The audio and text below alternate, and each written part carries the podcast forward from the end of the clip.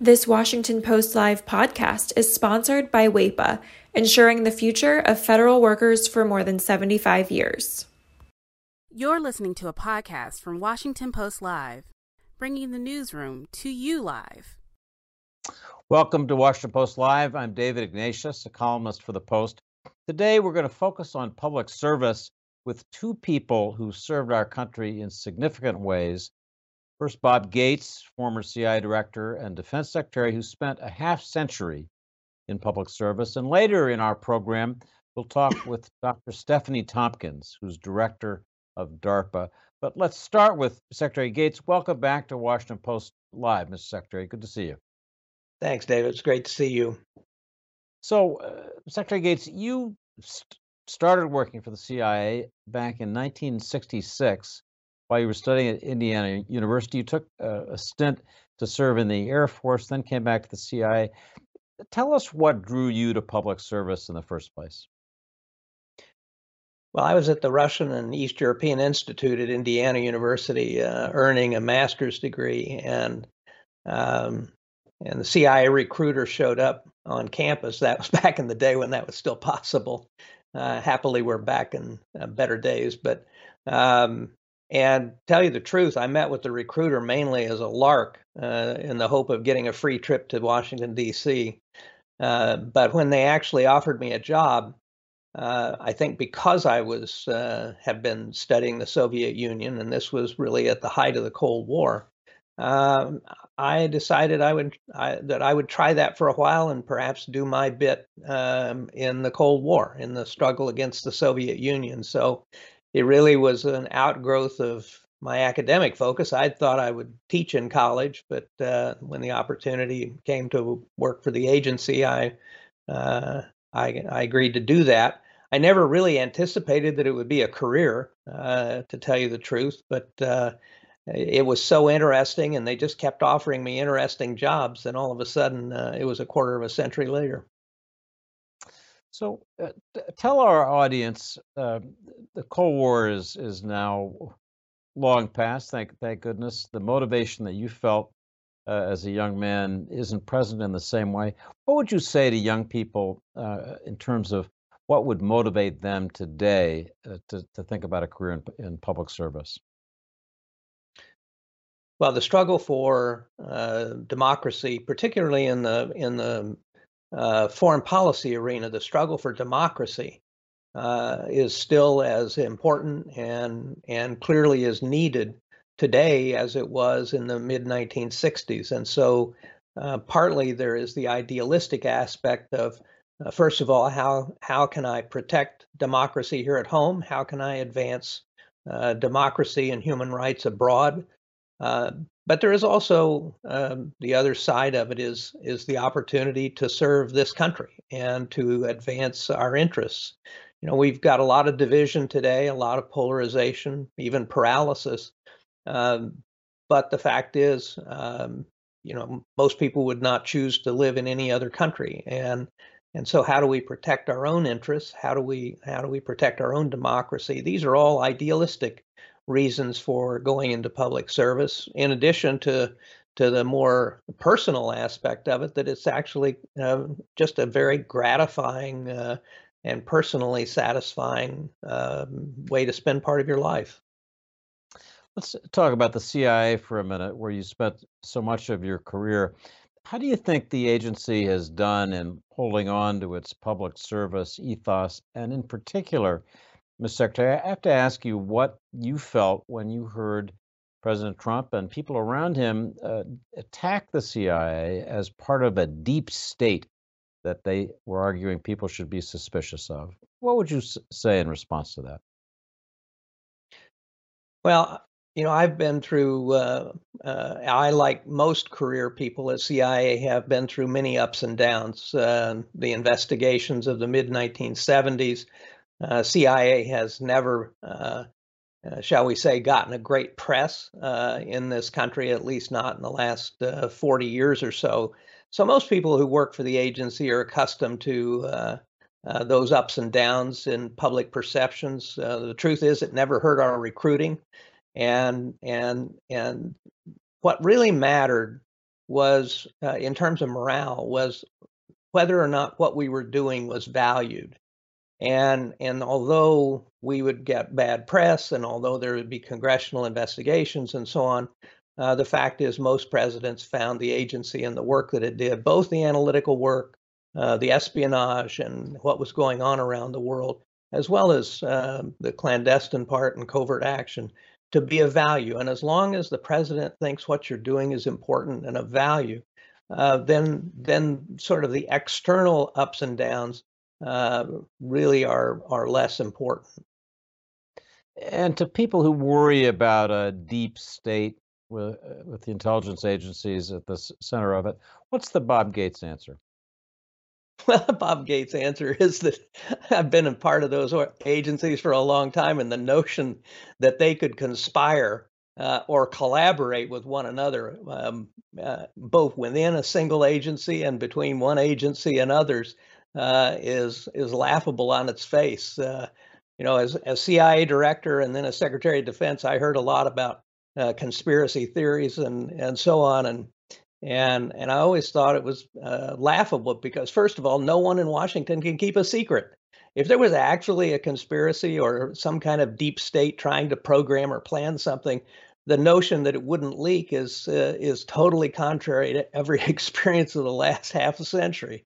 Uh, either somebody'd leak it because they didn't want to be a part of it, or somebody would uh, think there was a lot of money in uh, in in being able to write an article or a book about it. So I think uh, uh, I, I I in fact wish that there were better collaboration and cooperation among uh, the agencies of the federal government, and particularly those dealing with uh, um, foreign threats and and with domestic threats. The fact is uh, one of the reasons for 9 11 was the absence of such collaboration between domestic and foreign policy agencies. I want to ask you about some questions in the news, which are the sorts of things that people think about, young people think about when they're considering uh, working uh, for the government. Uh, let's start with Afghanistan. You were Secretary of Defense for nearly five years of the, of that war. I remember traveling as a journalist with you a bunch of times to Afghanistan. Um, remember your your comments. Uh, I want to ask you what you felt in August with the fall of the Ghani government, the Taliban taking over in Kabul, our somewhat chaotic retreat. Uh, you lived this war as as as, as Secretary of Defense. What did you feel watching that? Well, the particularly the events surrounding um, the Kabul airport uh, really left me feeling pretty low. Um, um, I, you know, two different presidents, one Republican and one Democrat, made the decision, elected by the American people, and they made the decision it was time for the United States to leave. We can argue about whether leaving 2,500 or 3,500 or a few more soldiers uh, in Kabul for a protract or in Afghanistan for a protracted time uh, might or might not have been uh, the right policy for us to follow. But here you have two presidents of different parties that have made this decision. What was unnecessary, in my view, was the way it turned out. It didn't have to end that way. And beginning with President Trump's decision or his deal with the Taliban in February of 2020, the planning for an evacuation, not just of the Americans, but of the Afghans who had helped us, should have begun right then uh, in terms of making contact with these people, getting their contact information, perhaps getting biometrics on them, uh, getting visas prepared, and then figuring out contingency plans where you could have multiple evacuation points so we weren't limited to the airport in Kabul. So there was a lot of time where planning should have taken place because it don't t- it doesn't take great intelligence, just plain common sense to understand that if we announce we are leaving altogether and we're taking with us the maintenance, the logistics, and so on, all those capabilities uh, that had enabled the Afghan uh, military, the notion that that that there would not be a that things would not go downhill uh, pretty quickly, I think, is naive. And and whether it took two weeks or two months or or a year, it was pretty clear the direction events were going to go in Afghanistan, and we should have prepared for that. And we had a lot of time to prepare for it under two different presidents. What a question that's very much on our minds uh, this week um, is Russia and Russian troops poised on the border of Ukraine. Russia was an area of your specialization as a CIA analyst.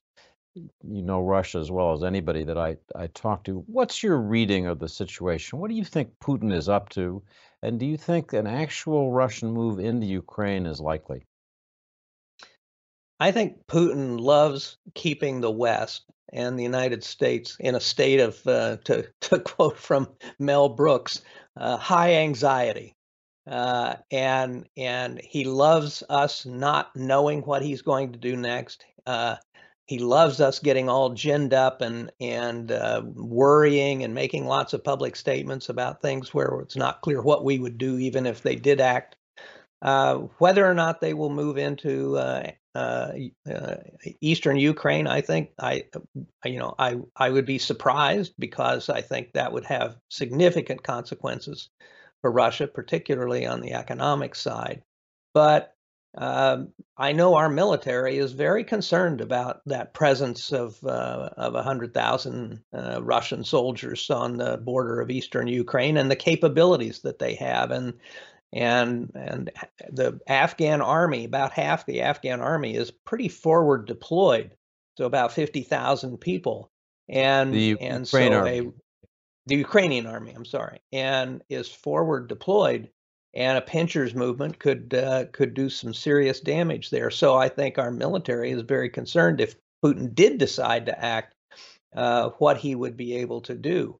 Um, but I think he also sees this as a way of continuing to uh, gin up nationalism in Ukraine. He points to U.S. and British and other naval activity in the Black Sea and and the U.S. helping Ukraine and so on. And and so uh, he uses this at home to try and justify both his repression at home and, and his be- behavior toward the West. And whether it's going along with Belarusian leader uh, Lukashenko in terms of creating problems on the Polish border with refugees from Iraq and elsewhere, whether it's pressuring uh, the Baltic states.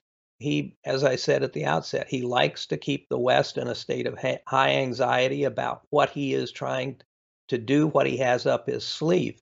Uh, at the end of the day, though, um, he's a classic bully, and and we haven't quite figured out how to push back on him and and how to make him understand that there are consequences uh, for him as well as for Russia uh, of his aggressive behavior and and so I think I think the worry about uh, Ukraine is justified.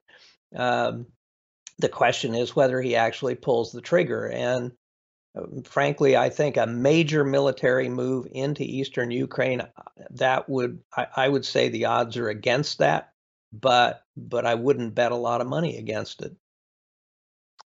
Really helpful. Again, no one whose whose judgment about this is is more useful than uh, Secretary Gates's. Let me ask you before we return directly to, to public service about another issue that young people think about, and that's the U.S. relationship with China. President Biden this week had a Zoom summit, if you will, with uh, Xi Jinping. Uh, I'm curious about whether you uh, are, are, worried that uh, China under President Xi may move sooner rather than later to try to reunify uh, Taiwan. He said he doesn't want to do it by force, but he clearly is determined to do it. Is that something that uh, you think we can address better than we're doing now?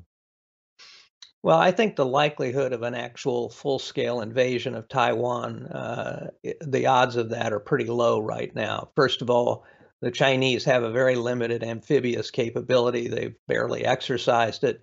This would be an operation sort of on the scale of D Day. And, and there are so many other tools in, that he has available to him to bring pressure on Taiwan that do not involve a high risk of war with either Taiwan or the United States or both. And and by the way, a large scale war would very likely bring in the Japanese, the Australians, and other countries as well. So it wouldn't necessarily just be the United States. But he has the cyber capabilities essentially to cripple Taiwan. He has the ability, economic ability, to bring great pressure to bear because of the extensive economic connections between Taiwan and the mainland. Uh, he has the ability to bring great economic pressure to bear. If he wanted to be even more aggressive, he could potentially seize one or more small Taiwanese islands that are actually quite close to the Chinese coast. United States nor Taiwan, I suspect, would go to war for either for for those, but it would be what I call a nibbling strategy that would send a signal I'm coming or we're coming. Um, but at very low risk of conflict. Or if he wanted to be especially aggressive, he could impose some sort of a quarantine, uh, a naval quarantine around Taiwan and dare the United States to break it. Uh, in other words, it would be the United States starting a conflict by challenging a, a, an economic blockade of Taiwan. So there are a number of tools short of an outright invasion uh, that Xi has available to him. And with the economic pressures that he's beginning to deal with at home, with the Olympics coming up and so on, I think a war, risking a major war, is is pretty low on his priority list. But there are a lot of ways in which he can bring a lot of pressure to bear on Taiwan. Let's go back to our, our main subject uh, today, and that's public service. As you said uh, at the outset, uh, Mr. Secretary, it's a time of great polarization uh, in our country. Uh, Washington is unpopular, to put it mildly. so, in a sense, it's it's a period when um, there's a disinclination to to come work for the government. You've lived through other periods when there was similar that turn away from from government uh, after the Vietnam War, after Watergate. We recovered from from those periods. What do you see as the path back toward making government service, making Washington a, more attractive idea for young people? Well, I think the I think the message has to start at the top, David. Uh, you know, of the last ten presidents, uh, just two actually encouraged young people uh, to go into public service. Uh, President Kennedy's inaugural address, where he talked about uh, ask not what your country can do for you, but what you can do for your country, that inspired me. Uh, and then George H.W. Bush uh, and his consistent message that public service, as he put it, was a noble calling. Uh, most other presidents have actually run against the very government that they want to lead. And so, a message from the president that public service is important, that serving your country is important, and not just in the military. They they often will say that, but in terms of the rest of the government, whether it's the State Department, the intelligence community, the domestic agencies, the law enforcement agencies, and so on. So the message is the message needs to come from the top. The same thing is true of members of Congress. Uh, when was the last time you heard a member of Congress talk about the importance of public service and of young people coming to serve um, serve their country and their and their and their fellow citizens? So I think the message needs to start at the top. But I would also say uh, that that the leaders of various agencies have the opportunity to uh, to entice young people to come to work in those agencies by uh, by showing that they know these institutions need to change, need to reform. I'm a big advocate of institutions. I talked about that in another interview a while back. But all, all government agencies need to reform. They all are in need of change and ad- adaptation and becoming more efficient, better serving people. And that's a message that can be sent to young people saying, come be a part of this process. Come, come help us figure out how to serve the American people better. Uh, and I think that's a message of change and reform that come be a part of that. And and i think that uh, i think that's an enticing message rather than rather than uh, as as uh, my friend the former secretary of state condi rice would put it uh, come stamp visas for three years. Uh, so i think i think um, um, there are opportunities for young people. I think young people bring a lot of fresh ideas a lot of energy. Uh, the sad thing is david right now uh, only 6% of the federal workforce are under the age of 30. Nearly half of the workforce is over the age of 50. So something has to be done to change that demographic. And our leaders need to, our political leaders need to figure out a way on how you uh, make public service uh, and a role in the government more attractive to young people. And I think one of the messages is the inspirational message we can do this better, come be a part of it. So let me just drill down on one uh, thing that I hear uh, from young people when uh, we're talking about about the, this issue, and that is that the rules uh, for public servants can be so stringent, the the scrutiny, sometimes the, uh, humiliation, uh, that it's just not attractive to to some people. So the question I'm curious about is how do you hold public servants accountable to do the public's business? and still make this an attractive area where people want to serve, think it's fun, don't think that they're going to have their lives raked over the coals?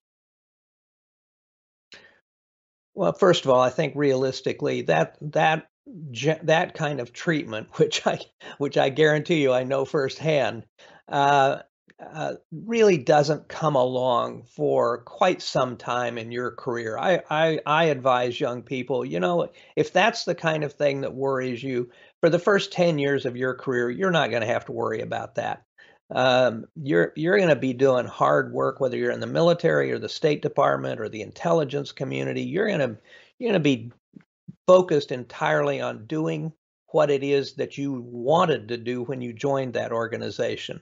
Uh, and and the politics that take place outside of that environment uh, really are not going to directly affect you. I mean, it, it'll affect you when you read your Washington Post in the morning, and it may affect your morale about what, what you're doing. But in terms of your personal life, until you become a relatively senior person, you're not going to end up in the newspapers. You're not going to end up in front of a congressional hearing. You know, it would be nice if uh, if Congress uh, would would treat the civil servants who come to testify in front of them, the senior civil servants and and public servants, with a little more respect. Uh, but you know, I started testifying in front of Congress probably 35 years ago, and uh, there are some things that just don't change, and you just get used to it, and you do have to get something of a of a thick skin. But that for young people, that's not going to be an issue for them, and they don't need to worry about that. What they need to focus on is what can I do to help. And the truth is, you know, a lot of young people today will come into government, serve for five or 10 years, and then go do something else. So this will never actually come onto their radar screen in a personal sense. So I, I tell young people, don't worry about that. More senior, if you want to be a if you want to be a cabinet officer or a sub cabinet officer, yeah, at that point in your career, you're going to have to face that reality, and it's and it is a reality that's not going away. Uh, but but for most of your career, you're going to be focused on, I think, doing what you signed up to do in the first place and not have to worry about these extraneous things. And, and frankly, in terms of the rules and so on, I don't think that they're any more onerous than you would find in the private sector or a university or any place else. Uh, fair point. Last qu- quick question. Uh, you famously said in your memoir, uh, Duty, uh, back in 2014, that Joe Biden, uh, I think your phrase was, has been wrong on nearly every major issue. Um, so I want to ask you, that, you wrote that a while ago. How do you think he's doing as president? What would you say about his actual performance? Well, I would say it's mixed, David. I, I, I applaud his continuation of the emphasis on the Quad uh, in terms of Asia strategy, the relationship with India, Australia, and, and Japan. I think that's very important. I think that the move with the with um, uh, Australia in terms of the nuclear submarines is a is a very strong long term strategic uh, uh, plus. I, I think that was a good decision. I think uh, maintaining the the tough line on both Russia and China uh, has has been the right thing to do. Uh, I think Afghanistan was was poorly handled to uh, to put it mildly. Uh, I th- the exit from Afghanistan. I think that the diplomacy surrounding the Australian uh, submarine deal was unfortunate and probably was an unforced error. We we could have probably done that in a way that uh, didn't offend the uh, uh, the French so deeply. I think that the the rhetoric of the administration toward our allies and, and reinforcing the notion that our alliances matter and that this is a huge advantage for the United States is important. But from the allies' standpoint, it's also important that your actions match your words and the and the way that the Australian uh, sub deal was handled, the way that the Afghan um, evacuation was handled, I think left a lot of our allies uh, feeling like the rhetoric may have changed, but but the basic policy decision making hasn't. So I think it's a mixed record. Um, I think that there, you know, I think the key, one of the key things going forward uh, is going to be uh, the China strategy and getting that out and having it be a comprehensive strategy that isn't just military, but is also economic and focuses on strategic communications and all the other instruments of power. So, Mr. Secretary, it's always great to have a chance to talk to you, um, get uh, straight up answers to questions. So, thank you so much for coming and joining us today on Washington Post Live. I'll be back in a moment, uh, actually, a few moments, to continue the program with the director of DARPA, Dr. Stefanie Tompkins. Please stay with us. The following segment was produced and paid for by a Washington Post Live event sponsor. The Washington Post newsroom was not involved in the production of this content. Hello, I'm Jean Reserve. The federal workforce can be underappreciated and unsung, and it is facing some challenges, some of which may not be obvious to the public. Here with me to discuss is Shane Canfield, CEO of WAEPA. We celebrated Veterans Day last week. I understand that holiday has special significance for your organization. Yes, great to be here. Uh, it does have special meaning. Um, Veterans Day is to honor those who served in the armed forces. Uh, and we were formed not of armed forces, but civilian feds uh, serving uh, the country overseas in war zones. War zones were uh, excluded from life insurance policies at the time. The federal employee benefits program did not exist in 1943 and uh, that came on uh, online in 1954. So they couldn't get life insurance. President Roosevelt saw this and said, "We have got to be able to provide a way for our nearly 30,000 civilian feds in the European and uh, theater uh, and across the world with life insurance." That's the gen- genesis of WAEPA. It it was formed to serve civilian feds, and yes, they serve uh, as well service is a word we usually associate with the armed forces. Is it an appropriate word to use for the civilian workforce as well? I absolutely. Um, my uh, father's generation was inspired uh, deeply by JFK. Ask not what your country can do for you, ask what you can do for your country. And that single concept of service, I saw with my own eyes as a child, but I saw it, and I think all of us did who uh, were around that era. Tens of thousands of Americans went to work for the federal government. It's a service to country model. How can we renew that high calling to service today? How can we inspire the next generation? We do have um, some challenges. We've got pay and benefits, but we've got the baby boomer generation is, uh, after some delay from COVID, is starting to retire. They are taking their knowledge, their experience, their professional uh, footprint, if you will, um, away, how are we going to get the next generation of civilian feds in place? How are we going to compensate them? How are we going to be competitive? And I think largely uh, larger than that is how do we instill that service to country uh, mentality? I think um, I think that needs some work, but we can do it. How many civilian federal employees are there? It's the largest employer uh, in the country, as you might well imagine. There are roughly 2 million full time civilian feds, another 3 million DoD, 600,000 postal workers. Uh, depending on how you count the numbers, that goes up a little bit if you add part time and seasonal. But uh, it's it's the largest employer by far. Um, they accept and they understand this call to service and this mission that they have. And uh, I'm thrilled that we can serve them. From your vantage point, what does the future of the federal workforce look like? I would like to say that uh, at this point, um, the, the, the administration does have a federal workforce uh, focus. I think that's clear. We've seen that in uh, actions, not just words, but in legislation and changes. Uh, I think that there's going to be a lot of change, and COVID fundamentally changed the notion of work for um, the entire nation. Of course, not just the federal government, but the federal government as well.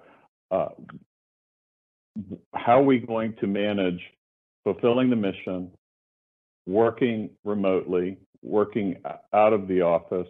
There are many different names for this. Uh, but I think that over time uh, we will solve this, but the nature of the mission hasn't changed. I know federal employees still want to deliver on their promises to the American people, and they will. Leadership is critical, critical, of course. How have you been leading your organization through the pandemic? As a life insurance uh, organization, uh, we're a nonprofit, but we still have uh, the the the actuarial and the financial uh, model that a for-profit insurance company would have. Uh, we're designed for catastrophic losses. We stress test our business regularly. We make sure we're, in our case, extremely well reserved to be able to handle it. Um, we're making financial commitments to pay claims 10, 20, 30 years from now. We have to get it right, and we do. So we uh, made it through uh, the pandemic uh, quite quite well. Of course, it's a horrible event, but this is the business that we're in to make sure that we're there to pay claims, and, and we, we did just that. Shane Canfield, CEO of WAEPA, thanks so much for joining us. And now, back to Washington Post Live. Hello. For those of you just joining us, I'm David Ignatius, a columnist at the Washington Post. I want to continue our program with the director of the Defense Advanced Research Projects Agency, Dr. Stefanie Tompkins. Welcome to Washington Post Live, Dr. Tompkins. Thank you so much. It's a pleasure to be here. So, to resume the discussion that I was having with Bob Gates about public service, let me ask you about your own story. You were born in South Korea, where your dad was a U.S. Uh, Army officer. You graduated from Princeton with a degree in geology and geophysics. Then you went into the Army uh, as an intelligence officer through that, uh, there's a, a, a, line to your president job uh, of a, a, commitment to public service. Explain where that came from. Why were you motivated to, to work for, for this country? Well, I think it, it does naturally fall from that start that you mentioned, which is that I come from a military family. Um, and so I also lived overseas for a good chunk of my childhood. And so you have a really interesting perspective on the role of the United States um, in the world and the fact that the the people who serve the government are ultimately serving the nation and and um, hopefully benefiting you know the world as a whole. But it, it's always been um, a, a, pretty natural fit from that perspective. Later on, I had, did have an opportunity to work for about a decade in industry um, before I first came to DARPA. And I think one of the things that struck me is that while I loved the fascination and, and some of the interesting science challenges of working in industry, you feel much more empowered to make a difference. Um, in, in, certainly in DARPA um, and in public service, I hope in general. And so for me, it's been a little bit addictive. So, uh, Dr. Tompkins, DARPA lives off brain power as much as any part of the U.S. government. Tell us some of the ways that you're trying to uh, stimulate the creative thinking that DARPA needs. I know you've wanted to bring to DARPA a little bit of the startup culture that's been so successful uh, in our technology industry. Tell us how you're trying to do that. Well, I should start by saying that DARPA is a really extraordinary organization to begin with. So, this is an organization that is somewhat director proof in the fact that its culture um, very much because of the authorities we have and because of the fairly rapid turnover rate we have among people so that nobody has a chance to um, you know kind of embed them permanently embed themselves and and you know build walls um, is is something that is already um, incredibly precious and so a big part of my job is to make sure that we keep that but at the same time that we keep up with changing technology, with changing demographics and populations and people and things like that. So, you know, an example of one of the things that I'm doing, and I have to say, ironically, it's somewhat enabled by COVID, is looking much more at allowing um, DARPA program managers, these are our, our technologists who create and execute on new technology ideas, um, to work remotely, um, potentially as, as for the majority of their DARPA career. So we we are based in Washington D.C. and we've historically said um, DARPA is sufficiently amazing that you should be willing to drop everything and bring your family to Washington for four years. And at the end of four years, we will kick you out. But um, that that should be more than worth it. And I think one of the things we've recognized is that uh, no matter how amazing we are, and we're asking people to give up a whole lot, um, particularly when they're trying to balance um, family and, and other kinds of priorities. So um, we've had a lot of experience in the last year and a half that's allowed us to experiment with people working remotely, and we are. Um, I, I, you know, I should say, by the way, I realize this may not seem radical to a lot of other places, but for us, and particularly for an organization that has really lived off of this culture of people bouncing ideas off of each other, um, you know, spontaneously, it's it's a pretty big move, but it's definitely one that that we think will help us keep up and allow us to recruit um, amazing people that we might have missed before. People sometimes, uh, Dr. Tompkins, criticize what they call a revolving door between uh, government uh, and pr- private industry. If I'm hearing you right, you, you're arguing that there's a benefit to moving back and forth between government and, and industry. Am I am I understanding that right? Yes, there absolutely is. Um, and now, eh, you know, I will caveat that by saying I'm going to focus very much on DARPA. Um, we are technologists, and part of, I think, what uh, most people realize is that technology moves very quickly. And also, we are an organization that prides itself on being very, very risk tolerant. And I think one of the things that can be the enemy of tolerating risk is being in one place for too long. So we bring people in um, they stay for a tenure that is typically around four years, and then they go back out either to a new job or to you know back to where they they were before. Um, that means we're always getting a refresh on ideas.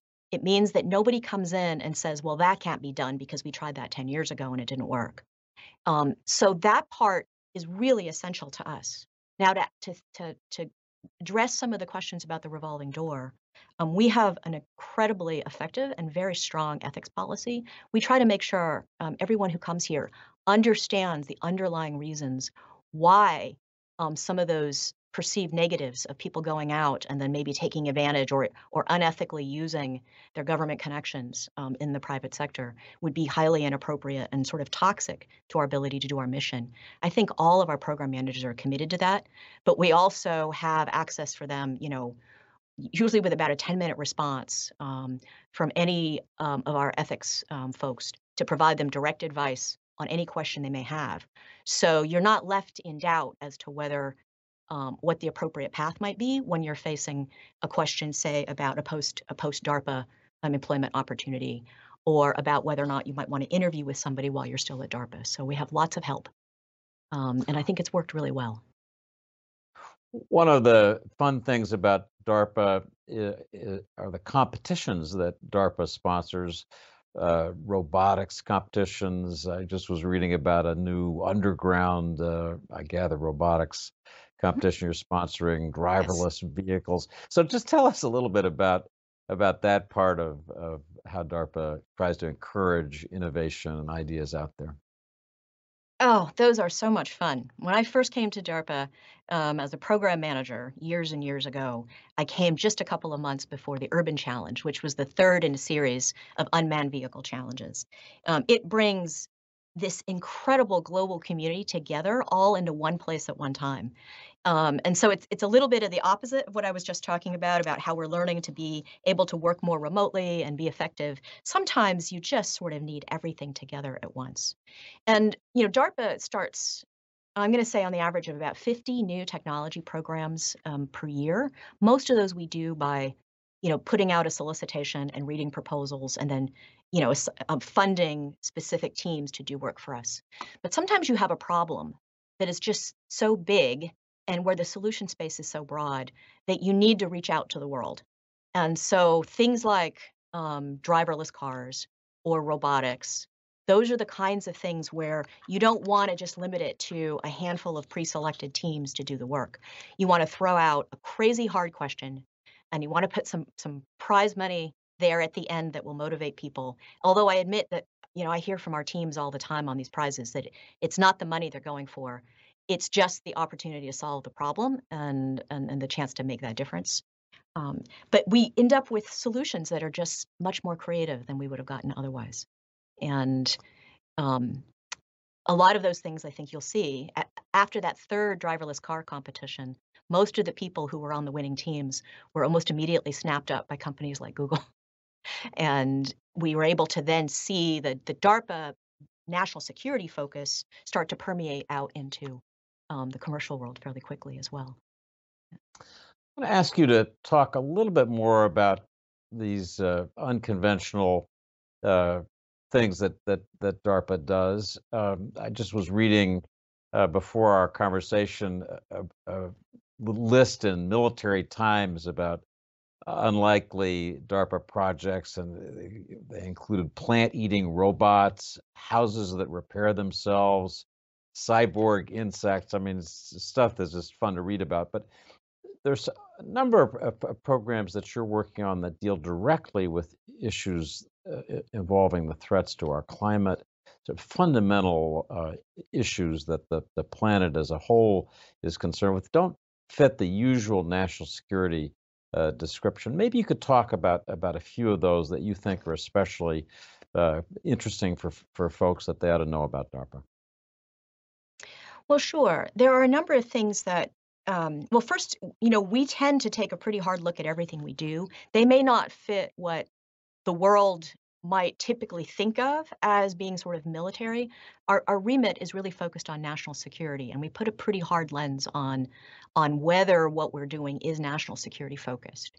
Um, one example that um, has probably been been in the news um, a fair amount has to do with the mRNA vaccines, which um, were pretty fundamental to the rapid vaccine production for the COVID 19 pandemic. That is something that DARPA, DARPA made seminal investments into over a decade ago. Um, and you can say, well, DARPA's responsibility is not public health and pandemics, and it's not.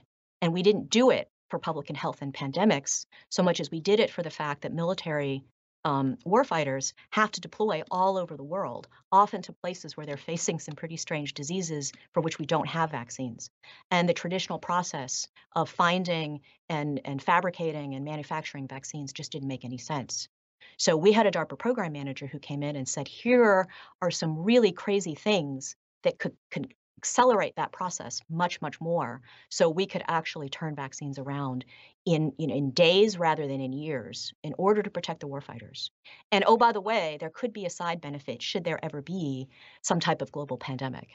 And you know, we said, oh, that's kind of interesting, but let's get back to the warfighter part. And that led to you know significant investments um, in companies like Moderna and the acceleration of vaccines for Operation Warp Speed.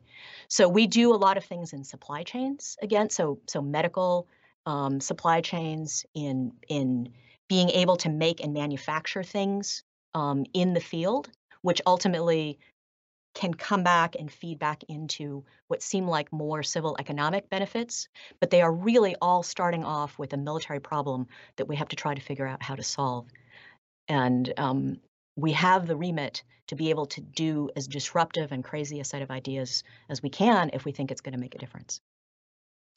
One of the things that is a, a, puzzle for military, for national security, but also for anybody who follows technology is quantum computing. Uh, and I'm very curious what you, from your seat uh, atop this uh, organization, think about how soon um, usable quantum computers, programmable quantum computers, will be available to do meaningful work. Is that three years off, five years off, a year off? What, what's what's your best uh, guess about that? That is a great question and very timely because the answer is we don't know. Um, but we have started a program to help us understand that better.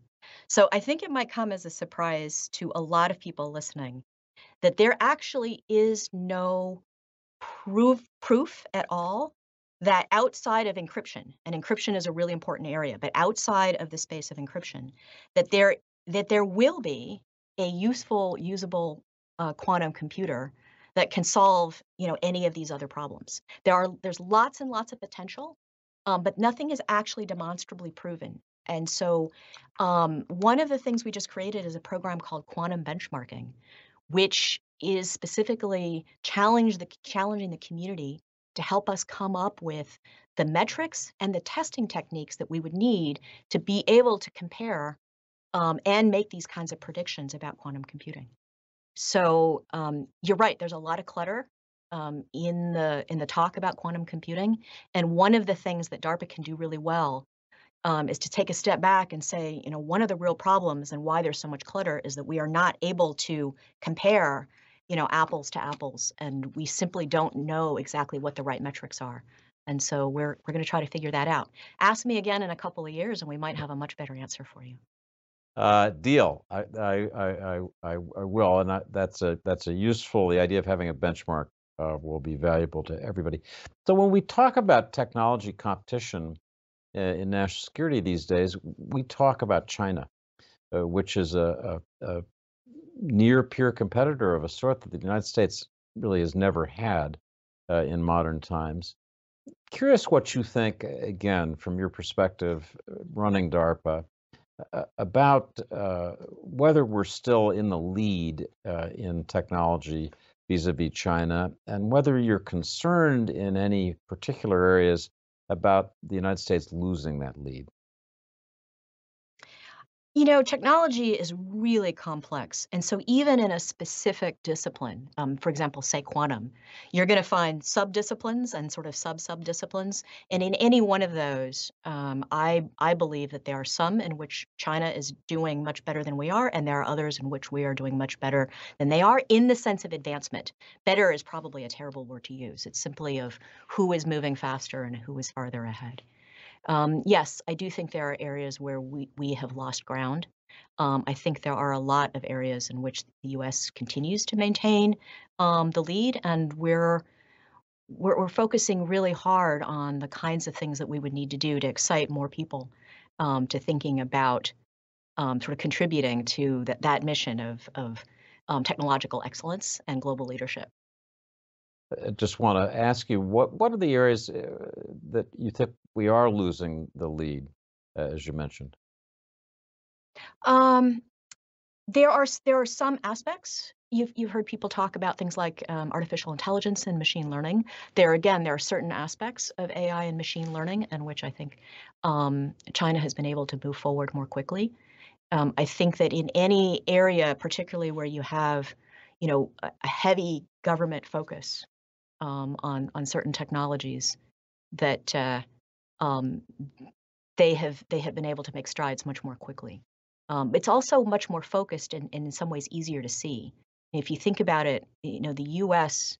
Um, technology, science and technology landscape is really distributed, and it's it's across hundreds of research universities, small companies, large companies, as well as government and nonprofit research. And so it's often a little bit harder to be able to pull that focus together. And some of the kinds of things that we're we might be working on are things that don't always get advertised. So it, I, I don't think there's a good way to give you um, a quantitative comparison, except to say that, you know, there are certainly fields that that we're paying close attention to.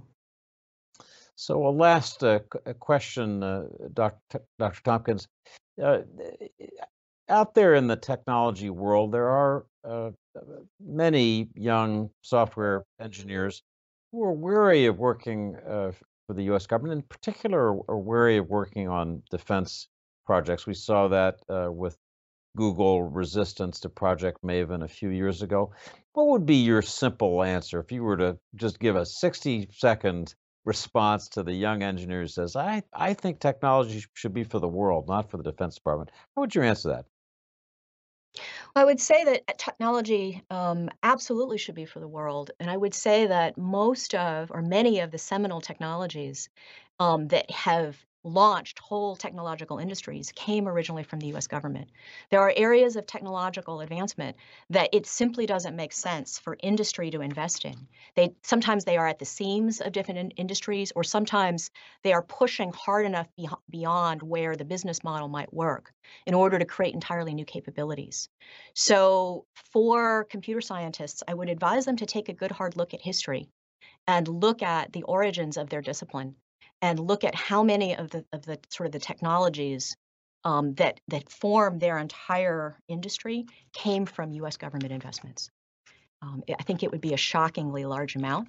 And um, we have done, you know, you've probably seen different organizations do things where they look at devices like the iPhone or laptop computers and start sh- showing all of the different items that came out of um, not just US government, but primarily DoD investments and those do translate to the benefit of the world. So, um, this is how you make that difference on reaching beyond just what is sort of the next couple of years worth of technology. If you want to affect the next decade, um, that's something that you can do through the government. Dr. Stefanie Tompkins, Director of DARPA, thank you so much for joining us for a rich conversation. We hope you'll come back and join us again on Washington Post Live. Thanks so much for having me. Thanks for listening. For more information on our upcoming programs, go to WashingtonPostLive.com.